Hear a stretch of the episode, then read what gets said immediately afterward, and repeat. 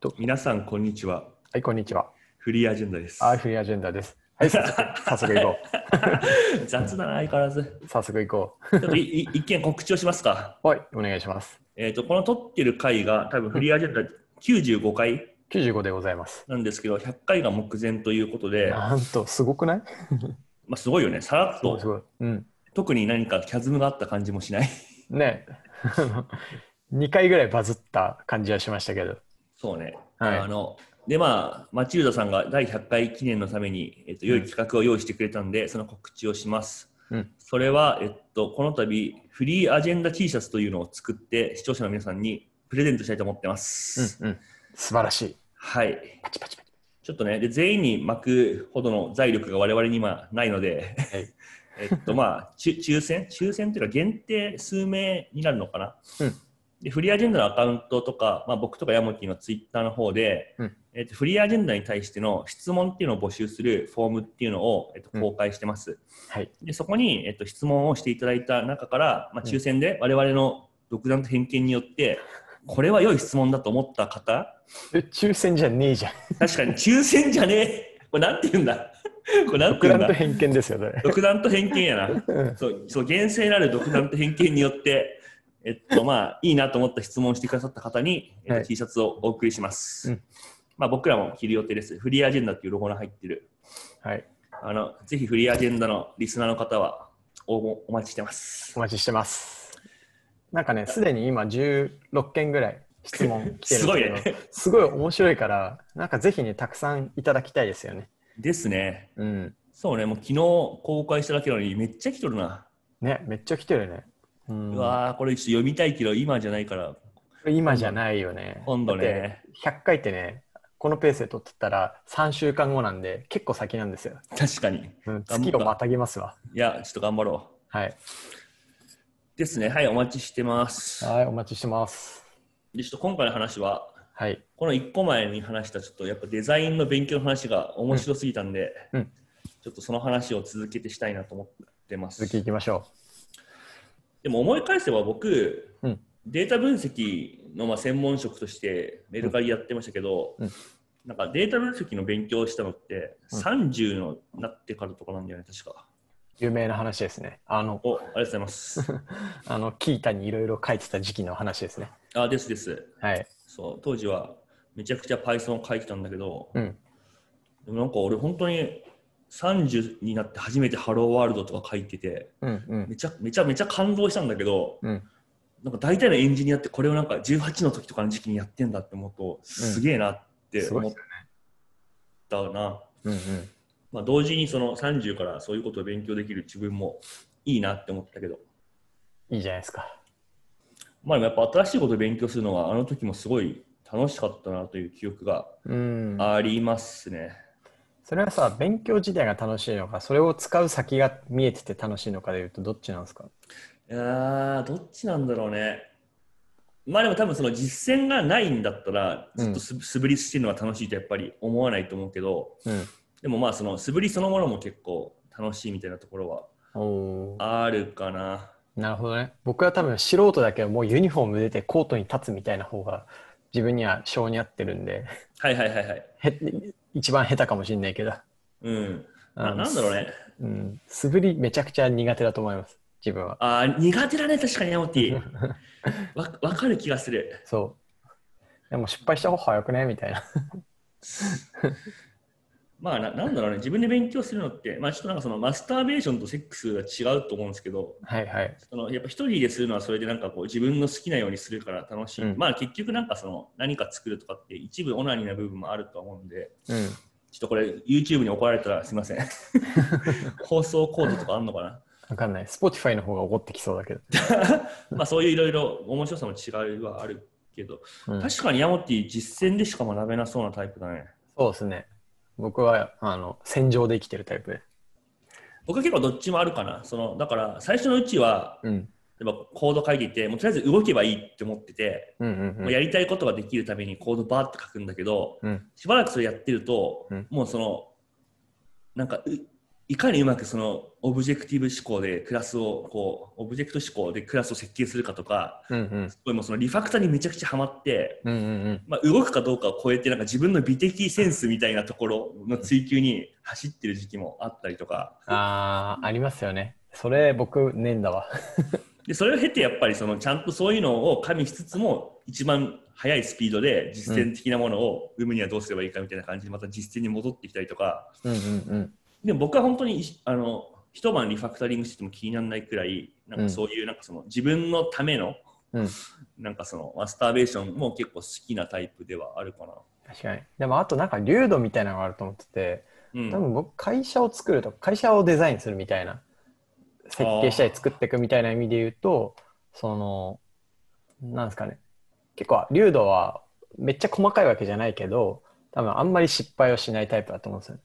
うんうんうんうんだから一応長期で絶対いいことだけやるみたいな感じなんで。だけど例えばそのコードレベルとかそういう細かいものになると途端になんか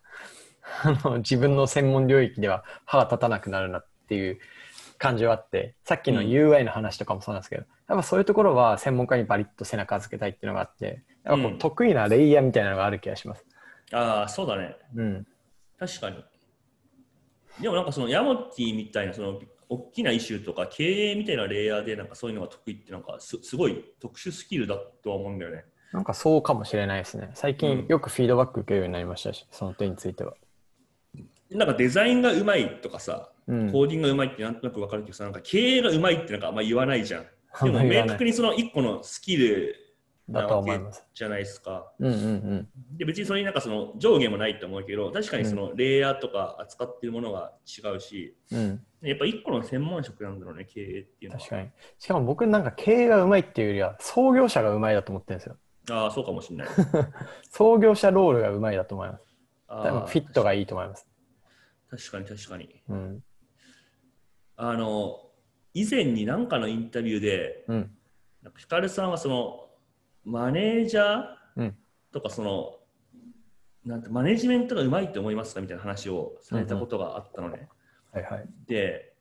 それなんだろうってちょっと思って、うんでそのマネージャーでも俺その2個あるなと思って創業者とその結構今の山本の話近いと思ってなんか当時僕が使った言葉は、うんなんか組織作りと組織整頓は違うっていうのがあって、うんうんうんうん。だから組織作りはゼロから自分のチームとかを作って、そのどんどんと広げていくっていうフェーズで,、うん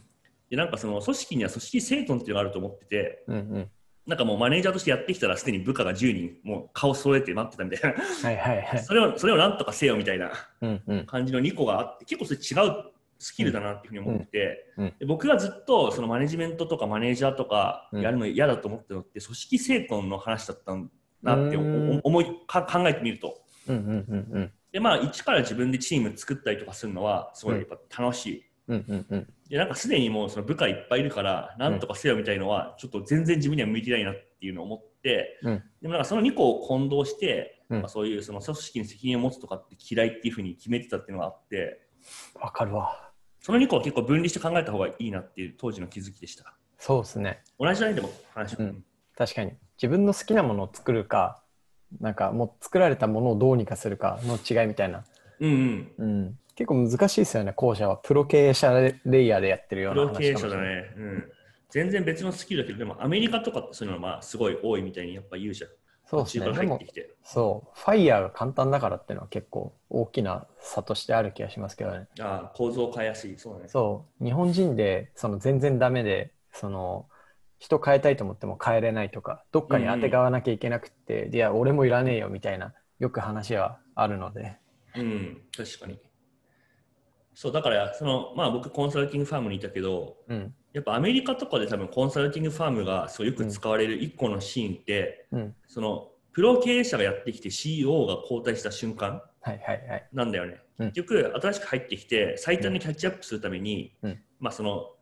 時間を金で買う。うん、でコンサルにすごいバリューがあるわけじゃなくてでうもん最短でその企業のことを調べて、うんで忖度なく教えてくれるし、うんもしその人員整理が必要とかもコンサルがそういうこと言ってくれたら、結構社内的にこうやりやすいというか,、うんなんかもう客観的にそう言ってる人もいるし俺もこの組織は肥大化してると思うから首切りますみたいなうん、うん、感じでプロ経営者がうまく使うみたいなのがやっぱりコンサルのユースケースとしてはアメリカでは多くて、うんまあ、日本ではそういうのあんまないんだけど、なんかちょうどね、先月かな、えっと、マッキンゼーの、あの、アメリカでパートナーやってる日本人の人と、ちょうど1時間ぐらい喋る機会があったすんですよ。ごい。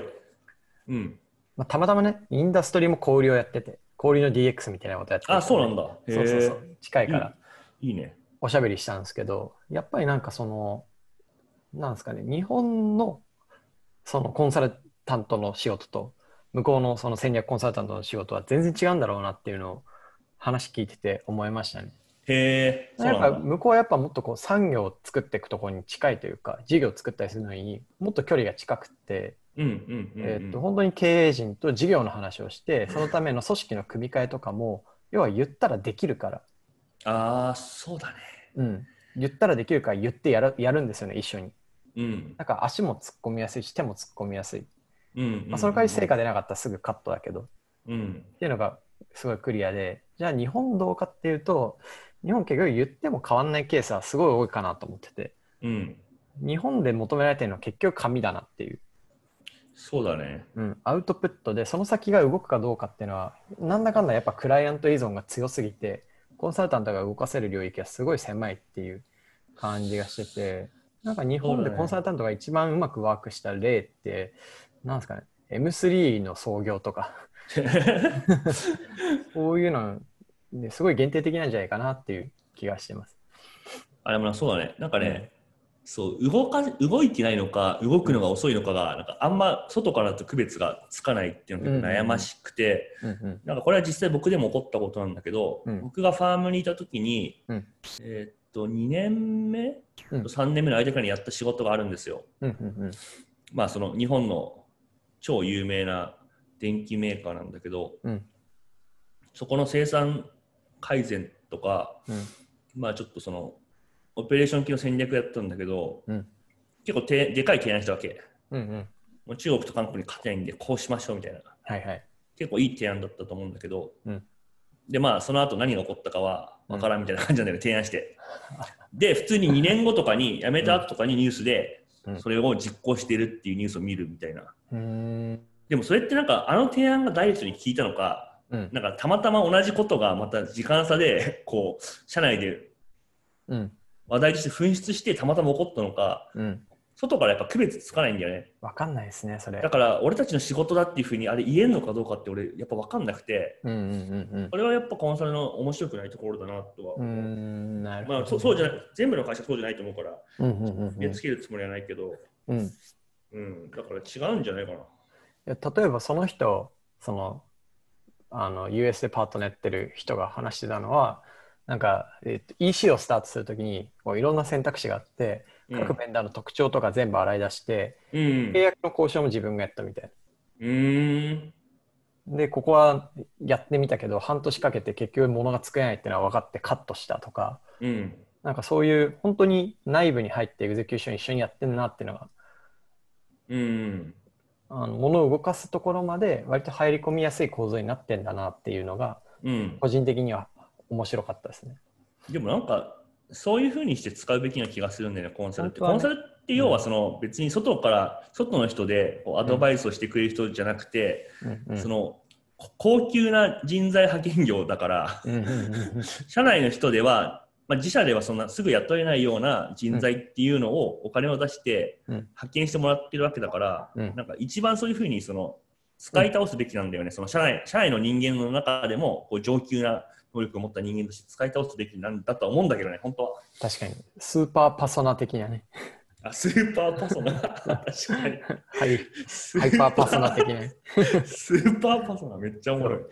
パワーワードですね、 そうスーパーパソナ確かにはい。まマッキンゼなんてスーパーパソナだから みたいな。これ結構面白い。確かにめっちゃ怒られそうちょ、ちょ、ちょ、ツイッターに書いて炎上してもらっていいですかあちょっと無 理ですそれは音声は炎上しないところが最高ですねそうだね。うんあの、スーパーパソナのパ、あ、違った、マッキンゼだったみたいな。殺されるわ書いてほしいで出すね身者に殺される確かに。つうか、あれだわ、俺データ分析とデザインの話しようとしたのに、全然違う話に乗っ取られてることに今、今気づいた。これが起業家の力ですよ確かに。確かに。起業家の力。はい。で、何ですか、本題は。あいや、その話もういいわ。いいわっつうか、その、この、この、この回ではいいわ。スーパーパソナの話で。でもなんかその、いや、元の話に戻ると、なんかその、まあ、組織作る、まあ、起業すると経営するはちょっと違うみたいなうん。話だとは思うんですけど、うんうん。でもその、大和さんの会社もまあ、これからでかくなりはるわけじゃないですか。はい。なりたいですね。なんかでもずっと自分で経営するみたいな感じなんですか、あ、僕はそのつもりですね。なんかそれやめた瞬間に会社の成長ってそんなに非連続なものはもたらされなくなるかなと思って。うん。それは何だろ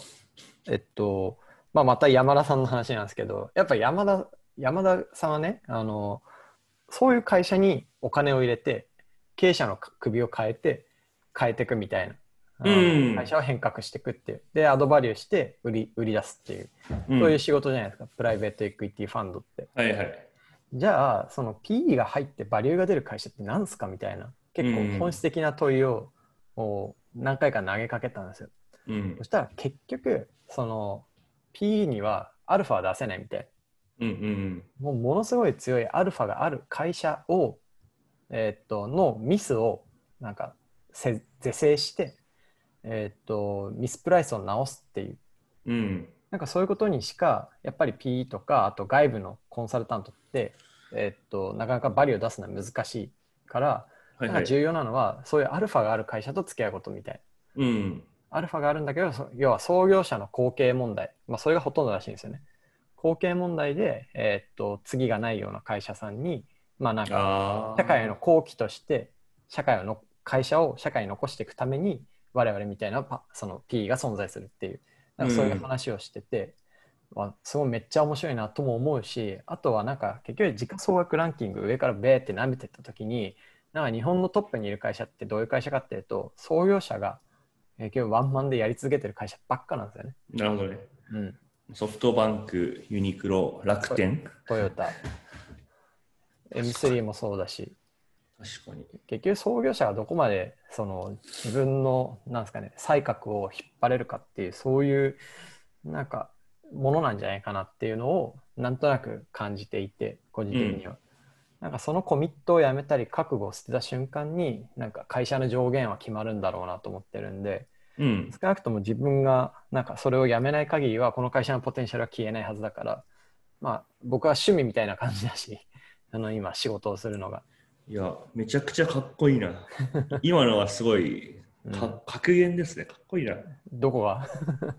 えなんか、僕がその覚悟を持ってる限りは、この会社のポテンシャルは消えない後ですかね。ああ、なるほど。うん。めちゃくちゃかっこいいですね。でもリアルだと思うんですよね、それが。うん。なんか別にこう空想とか、かっこつけたくて言ってるわけじゃなくて、まあ、や自分が多分辞めた瞬間に、この会社自体はもう伸びる余地をなくすと思ってるんで、うんうんうん。そういう意味ではそこはやり続けたいなっていう。えー面白い。あの、進撃の巨人って漫画知ってますか知ってますよ。その節々に出てくる名言があるんですよ。進撃の巨人なんか読むんだ。うん、読みますよ。あれ最高ですね。マジではい。今度話しましょう。え、いや、なんか、い意外すぎて気持ち悪い。 で、あの「進撃の巨人」の中に、まあ、進撃の巨人っていうさ、あのエレンが受け継いでる巨人があるじゃないですか。へあの巨人を受け継いだ人が必ず言うセリフがあるんですよ。い。うん。それは、これはお前が始めた物語だろっていう。あああー、はいはいはいれが最高に好きで。 はい。なるほどね。うん。だから、ケツ持ってよっていうのが隠語で隠れてると思うんですけど。まあ、進撃の巨人はそうですねい。いい名言が多いよね。たそうだ、なんですよ。なんだって言われたら思い出せないけど。 うん。あの主人公の狂気というか、うん。あの、なんか定めには逆らえない感じというか。 うん。確かに、進撃の巨人話、ちょっと今度するか。そうですね。ちちなみになんか全然余談なんだけど、はいはい。その、アルファっていう言葉を、うんその、みんなはわかるのかっていうのはちょっと気になって。あーアルファって多分あれだよね、市場平均から並外れた何かみたいなそう意そう味合いそうそうそうそやうってそまう。すかね。投資の用語だよね。投資用語ですね、確かに。うん、だから要はなんだろう、まあ、普通のインデックス投資って市場の、市場の成長くらいはは同じくらい成長する、だから日経平均くらいのリターンを出すみたいなのがうん普通普通だとしたら、日経平均下がってんのに、うん自社のファンドは上がるみたいなやつが、まうんあ、アルファ、ちょっとまあ、これ正確な説明が分かってないけど、でも、そうですね僕も正確な定義は分かってないですけど認識としては同じでうん。今日経平均が、まあ、こう成長しているとしたらこれをベータと呼ぶみたいうんな、うんそこから異常値としてちゃんと上に離れてポンと成長がある場合はそれをアルファと呼ぶ、うん。その要因を生み出しているものをアルファと呼ぶみたいアルファかっこいいよね。な、うん、確かに。いや、すごい、でも、いい話でした、思ったよ り。まあ全要然は関係ない話に乗っ取られたけ ど。確かにアルファは創業者の狂気しかないみたいな話ですかねはい面白いっす。はいはい、じゃあ今回そんなアルファの話でした。 アルファ、いや、アルファは教そ創業者の狂気しかないにしよう、このタイトルは。まじゃあマチューダお願いね いや、ちょちょっと、あの、かっこよすぎた。よかったですじゃはいあそんなとこですね、はい。はい、じゃあまたはーいお会いしましょう。バイバイ。